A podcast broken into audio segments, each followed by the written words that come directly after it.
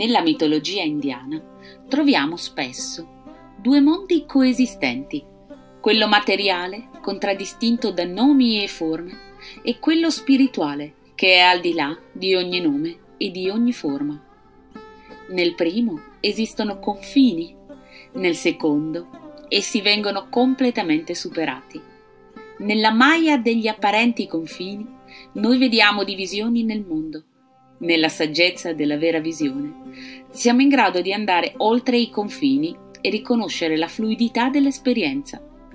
Nessuno dei due mondi è migliore o peggiore, ognuno ha il suo valore, ognuno la sua forma di apprendimento. Ciao, sono felice che tu sia qui nel mio podcast, La voce degli dei, miti e simboli per praticanti di yoga. Io sono Simona Mocci e sono un insegnante di yoga che ha fatto del mito e del simbolo la propria pratica personale. Oggi voglio raccontarti alcuni miti speciali che raccontano di divinità fluide che si pongono al di là dei generi rigidamente definiti. Negli ultimi anni l'identità di genere è diventata un argomento particolarmente sentito e delicato. Io stessa per questa delicatezza mi sono interrogata molto prima di affrontarlo attraverso il simbolo e il mito, ma poi ho deciso di seguire il mio istinto, come sono del resto solita fare. Il concetto di fluidità di genere non è affatto nuovo e trova riscontro in molte culture del mondo, ivi inclusi i miti indiani. Il Pantheon hindu, infatti, ci racconta di molte divinità decisamente fluide. Intendiamoci. Le fonti letterarie della tradizione non parlano esplicitamente di questo tema, ma troviamo spesso divinità che cambiano il proprio aspetto, transitando da un genere all'altro o che intrattengono un rapporto estremamente libero con l'identità di genere. Anche gli esseri non divini possono vivere cambiamenti sessuali eh, tramite certe azioni rivolte loro da varie divinità, eh, come risultato, per esempio, di una maledizione o di una benedizione, ma anche come risultato naturale del fenomeno della reincarnazione. Oggi voglio presentarti alcune delle figure che reputo più interessanti. La prima è decisamente quella dell'Arda Narishwara. Vi è una rappresentazione famosa che fonde il dio Shiva con la sua Shakti in un unico essere androgino. Questa speciale figura prende il nome di Ardhanarishvara e, secondo un mito proprio dell'India meridionale, nasce da un particolare episodio. Sembra che Shiva e la sua sposa Parvati fossero immersi in un'amorevole conversazione, mentre la Sheta Bringi, che era estremamente devoto a Shiva, riservava la sua circumambulazione rituale solo a lui. La dea offesa lo maledì, condannandolo a deperire, inesorabilmente. Allora Shiva, per stemperare l'ira della dea, si fuse con lei, facendo in modo che entrambi venissero onorati insieme per l'eternità. Come dimenticare poi la figura di Vishnu Mohini, dove Vishnu, una delle principali divinità dell'induismo, al momento di distribuire l'amrita, il nettare degli dei emerso dopo il frullamento dell'oceano di latte, si incarnò in una bellissima e seducente figura femminile di nome Mohini, allo scopo di ammaliare gli asura e riservare la distribuzione dell'amrita solo agli dei. In un mito, addirittura, Vishnu Mohini si accoppia con Shiva, dando vita ad Ayappa, il dio hindu della crescita, particolarmente popolare nel Kerala. Una figura che io trovo poi molto interessante è quella di Baucharamata, una divinità femminile protettrice degli Ijra, le Hijra sono le persone transgender dell'India o terzo genere, come vengono definite in questo paese. Una figura descritta già nel Kama Sutra per illustrare i rapporti di uomini con altri uomini dalle sembianze femminili. Le Hijra erano un tempo venerate come portatrici di fertilità richiamando i riferimenti mitologici che raccontano di divinità maschili trasformatesi in esseri femminili per unirsi ad altre divinità maschili con lo scopo di procreare con loro. Purtroppo con l'avvento del dominio inglese il modo di guardare a queste figure ha subito un ribaltamento e ancora oggi le Hijra lottano contro discriminazione e abbandono da parte delle famiglie spesso per il loro sentirsi donne. Ma torniamo alla dea. Nell'iconografia popolare Baucia Ramata viene spesso mostrata in sella ad un gallo, mentre porta con sé una spada, un tridente ed un libro. Diverse storie la collegano a mutazioni nelle caratteristiche fisiche e sessuali, spesso a causa delle sue maledizioni scagliate contro gli uomini. Sembra che originariamente Baucharamata fosse una donna mortale che divenne addirittura martire. Secondo la storia che la rappresenta, lei viaggiava con le sue sorelle quando venne attaccata da un predone. La dea, per non soccombere alla violenza, si amputò un seno morendo e il predone fu maledetto con l'impotenza.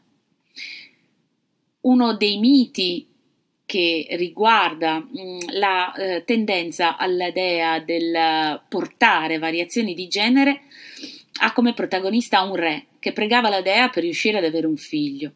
Lei glielo concesse, ma quando questo eh, re procreò ed il principe, quindi suo figlio, fu cresciuto, si rivelò essere impotente. Una notte la dea gli apparve in sogno, ordinandogli di tagliarsi i genitali, di indossare abiti da donna e di diventare il suo servitore. Molte altre sono le divinità che si situano oltre il genere e la convenzionalità. Però vorrei terminare raccontandoti la storia di Buddha, figlio di Chandra, il dio della luna, e Tara, la stella. Buddha cresce mantenendo sempre l'aspetto di un bellissimo sedicenne, con una pelle meravigliosa e un aspetto estasiante. Pratica con grazia la danza e lo yoga. Con la sua voce melodiosa incanta tutti con giochi di parole. Ad un certo punto però della sua crescita si accorge di avere un genere non convenzionale ed inizia a soffrire per quella che considera una diversità. Ma sua madre, Tara, gli dice Nel karma di una persona nulla capita a caso.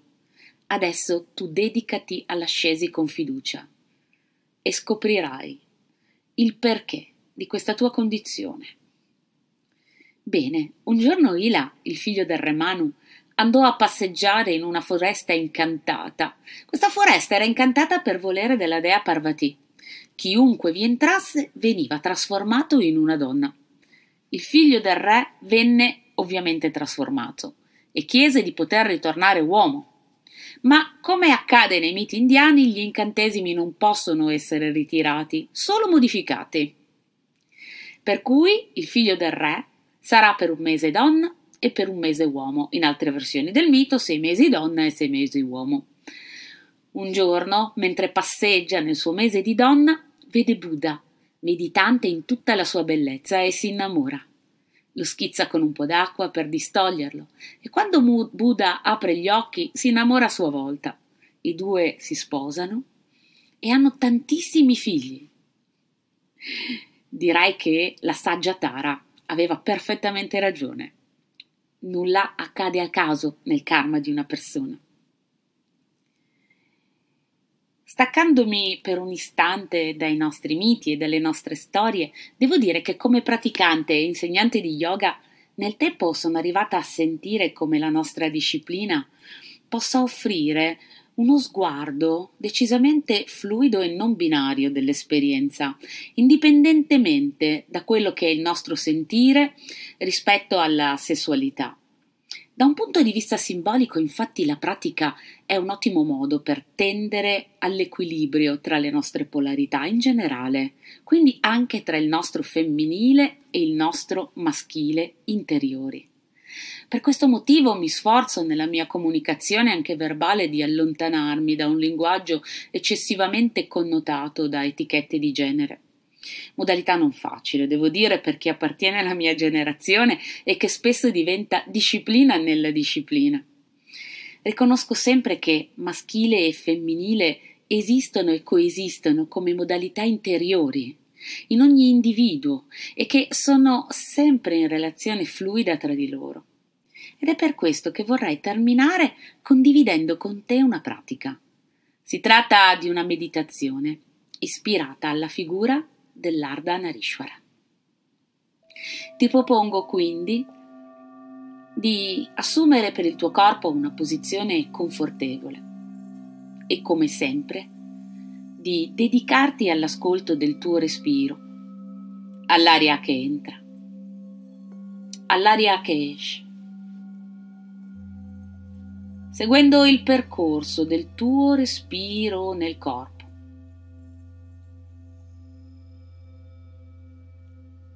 Quindi, come se tu potessi osservarti dall'esterno, ti invito ad osservare, e non solo ad osservare, ma a sentire il, tuo corpo come se fosse diviso in due parti, una parte sinistra e una parte destra.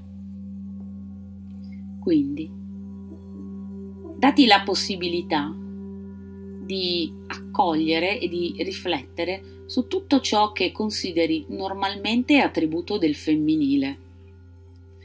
Potrebbe essere, a titolo di esempio, ovviamente, la dolcezza, il principio dell'accoglienza, della cura e così via.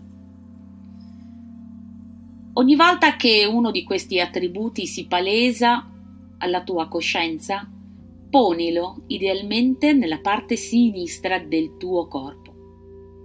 Puoi farlo come sensazione, come colore, come parola, come immagine. Eh, lascia che sia la modalità preferenziale che ti abita a sostenerti nel fare questo. E ogni volta che poni uno di questi attributi nel lato sinistro del tuo corpo, ascolta le tue sensazioni. Ascolta come tali sensazioni costantemente, eventualmente, si modificano.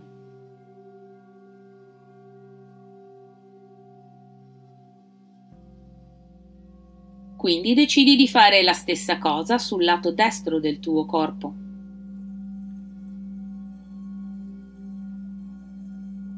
Pensa a tutti quegli attributi che consideri normalmente come maschili. La forza, non necessariamente solo fisica, l'energia estrovertita, l'azione, sempre a titolo di esempio ovviamente, ciò che è nelle mie fantasie non è necessariamente nelle tue. E comincia a porre queste caratteristiche nel lato destro del tuo corpo.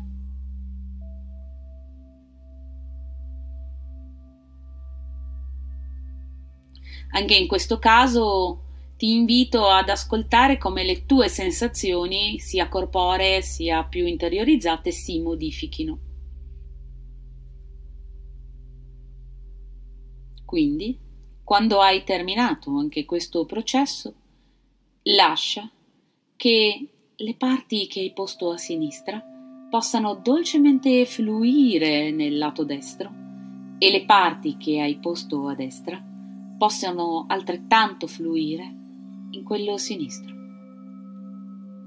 In un processo di costante fluidità da una parte e poi dall'altra.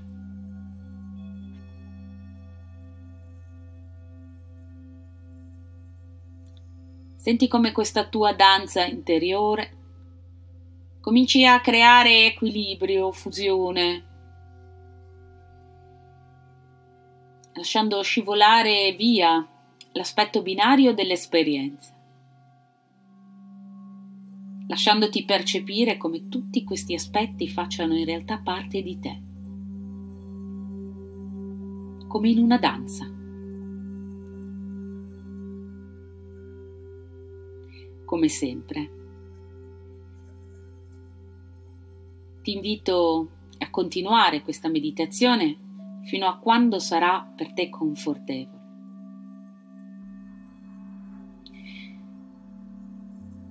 Io adesso ne riemergo e ti ringrazio come sempre per la tua compagnia in questo podcast, per me così preziosa. Ti ricordo che se questo podcast ti è piaciuto, puoi condividerlo con tutte le persone che potranno apprezzarlo e potrai aiutarmi a farlo crescere facendo clic sulla campanella delle notifiche o dandomi un voto attraverso il meccanismo delle stellette. Come sempre troverai nella parte di testo del podcast informazioni su come contattarmi, su come seguirmi eh, attraverso i miei canali social. Troverai informazioni su tutte le mie iniziative legate al mondo del simbolo e del mito, sia in termini di corsi di formazione e di approfondimento, sia in termini anche di iniziative gratuite. E sempre per rimanere in aggiornamento ti consiglio di seguirmi sui miei canali social.